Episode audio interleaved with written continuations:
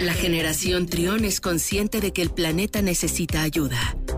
Los ingenieros en biotecnología, Nicolás Ángeles y Daniel Lira, nos guían para explicarnos qué podemos hacer por la Tierra. Miércoles de cero emisiones en Trión Live. 12 del mediodía con 27 minutos. Ya está con nosotros el ingeniero en biotecnología, Daniel Lira. ¿Cómo estás, Daniel? Bienvenido. Hola, Luis. Muy bien, muchas gracias. Contento de estar otro miércoles contigo y con la audiencia. Oye, eh, se están, estamos en la recta final de las, de las campañas electorales. Y pues es sabido por todo el mundo que se imprimen cosas, llámense folletos, estas lonas que van colocadas en los espectaculares, eh, calcomanías, un montón de cosas que pues luego se tienen que desechar. Y es el tema que nos quieres platicar el día de hoy, ¿no? La, basura electoral. Así es, Luis, como tú muy bien lo dices, bueno, sabemos que ya está en la recta final esta, esta campaña electoral, ya después de dos meses, pues llegamos a esta, esta recta donde pues ya se tomará decisión el próximo 6 de domingo. Pero sin embargo, eh, queremos comentar de un problema que, que, que trae este tipo de campañas o las, las campañas electorales debido a que se produce mucha basura. Es curioso porque creo que todos actualmente hemos visto que las campañas han migrado un poco más a lo digital, ya vemos más publicidad pues, en internet, en, redes sociales, y creo que es parte de la campaña, que bueno, lo veo bien, esta migración hacia redes sociales, hacia la parte digital, pues ha favorecido que no haya tanta basura por parte de esta propaganda. Sin embargo, se espera, Luis, se espera aproximadamente 60 mil toneladas de basura. Wow.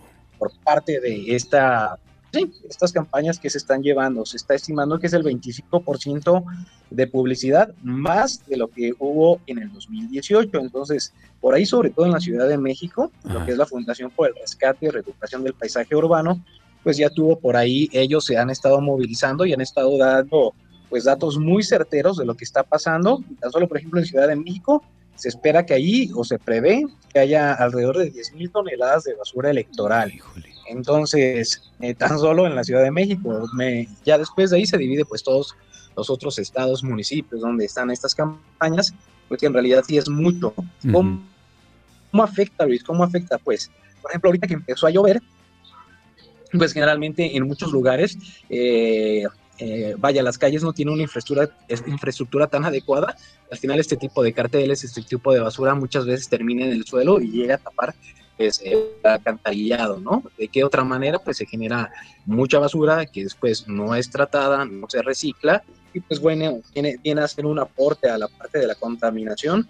Tanto hace rato tú y yo hablábamos también de, la parte de los espectaculares, que hace tanto contaminación visual como también pues este tipo de materiales con los que se utilizan pues llega a ser eh, parte de la que afectan ahí un poco. Entonces sí, sí es importante tener en cuenta este tipo de basura está aumentando, te comentaba, se espera un alcance ya al final de campaña, cuando se recolecte tendremos la cifra, muy seguramente, pero se habla de entre un 25 y 30% más que el 2018, entonces pues sí es un poquito alto este, este nivel de basura, ¿verdad? Sí, totalmente, y, y uno esperaría que ahora, como tú decías al principio de esta colaboración, que con los eh, la publicidad electrónica, con los medios digitales, esto se hubiera reducido, pero no al contrario, subió en relación al 2018 25%.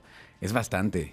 Así es, Luis. Fíjate que también pasa algo, de hecho por ahí se hizo como eh, tipo meme eh, en redes sociales que muchas veces, o bueno, en esta campaña lamentablemente se llegó a ver que en algunos lugares cortaron árboles con tal de que sea visible alguna lona alguna publicidad. Entonces, también habla un artículo de Forbes de, México, habla acerca de esto, que también se ha afectado mucho lo que es los espacios verdes, los mismos árboles, debido a que pues se hace una propaganda exhaustiva y muchas veces eh, se pega esta en árboles, muchas veces se quitan árboles para que no tapen la publicidad, entonces sí realmente llega a afectar, sí tiene una implicación fuerte. aparte del material con el que están hechas estas lonas que se utilizan, es un material vaya, que, está hecho para no degradarse pronto. De hecho, por ahí es interesante hablar que hay estudios de la UNAM, gente de la UNAM que ya ha propuesto, se han tratado de, hacer algunas leyes para que esta parte de la campaña electoral se lleve con otro tipo de materiales, que no necesariamente sea e, este tipo de lonas, pero pues por ahí a final de cuentas ahí quedan y que tardan en degradarse de manera natural, pero también no hay un proceso de reciclaje propio. ¿Cuáles son los materiales que más se desechan? Supongo que es el plástico, ¿no? El, principal contaminante en estas elecciones. Así es, Luis, es el plástico. Mira, déjame, déjame compartirte el nombre. Ajá. El nombre de, del, del material. Eh, normalmente las de papel, por ejemplo, están, están formadas por un material que es PLA, que es ácido poliláctico, y celulosa de papel, por eso el papel normalmente se ve como brilloso, ¿no? Como que tiene una capita. Sin embargo, pues este, este polímero no es tan, tan, bueno, se está proponiendo para que sea más porcentaje de este ácido poliláctico y pueda ser más degradable. Sin embargo, actualmente, pues eh, sí tienen como una cobertura plástica la publicidad, las lonas que tienen parte de, papel eh, que, no permiten este, este, degrade pronto. Entonces, te, digo, por ahí por parte de la UNAM se, busca que esta, esta cubierta plástica que tiene mucha parte de la publicidad ya no se utilice, se busquen otras alternativas como el PLA que te comento. Pero sí, actualmente lo que más encontramos en la basura, pues es el plástico, como tú lo dices, propio de las lonas, ¿no? Muy bien, pues eh, estamos en la recta final de las, de las campañas. Seguramente entre hoy y mañana estarán bajando sus lonas, estarán quitando su publicidad, así que les pedimos a los partidos políticos amablemente que se encarguen de pues darle un buen proceso a estos desechos de tal manera que no vayan a acabar pues ahí en, eh, lagos, en ríos, en la calle, eh, tapando alcantarillas y todo lo que esto conlleva. Daniel. Así es, Luis. Y como tú muy bien lo dices, pues eh, es una responsabilidad, todos participamos de esta acción electoral, entonces nosotros si también vemos basura, pues hay que, hay que recogerla, ¿verdad? Muy bien.